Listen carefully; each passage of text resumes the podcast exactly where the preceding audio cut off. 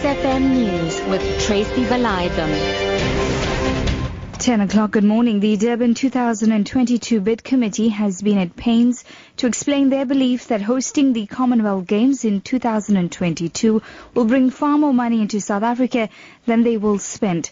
But Committee Chairperson Mark Alexander says nothing will be built that isn't sustainable and that Athletes Village is simply an adaptation of a project that was planned anyway. Tourism contributes 9% to our GDP and sports tourism plays a major role in that contribution. So we see to, uh, mega events as a major part of our economy. And I think uh, we will, you know, we, we, we try uh, our utmost to host all these mega events in our country. We had the Soccer World Cup, the Rugby World Cup, the IPL, because it contributes to our sports tourism and it contributes to our economy. A Durban magistrate is expected to hear closing arguments by Dr. Genshan Ragnath's attorney Anand Nipol, Dr. Ragnath, his wife Ravina, Sandile Zweni, Nduduzo Dlamini and Baba Dubazane had pleaded not guilty to 156 charges, including assault, rape, sexual exploitation of a child and racketeering.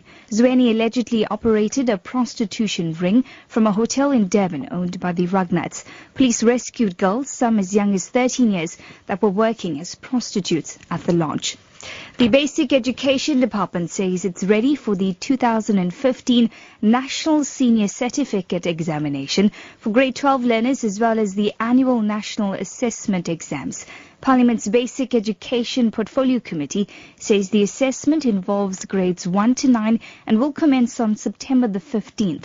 The National Senior Certificate exam will start on October the 26th and finish on October the 27th. Results will be available at schools on January the 6th, 2016 the department's Suren Govender. I think based on what I presented uh, to the committee and the readiness monitoring visits and engagement with provinces that we are ready for a successful 2015 ANA. And in the case of the NSC exams, we believe that uh, we have touched on those areas that have presented problems in previous years and uh, we will continue to strive to ensure that we have credible, fair, valid and reliable examinations and assessment in this country.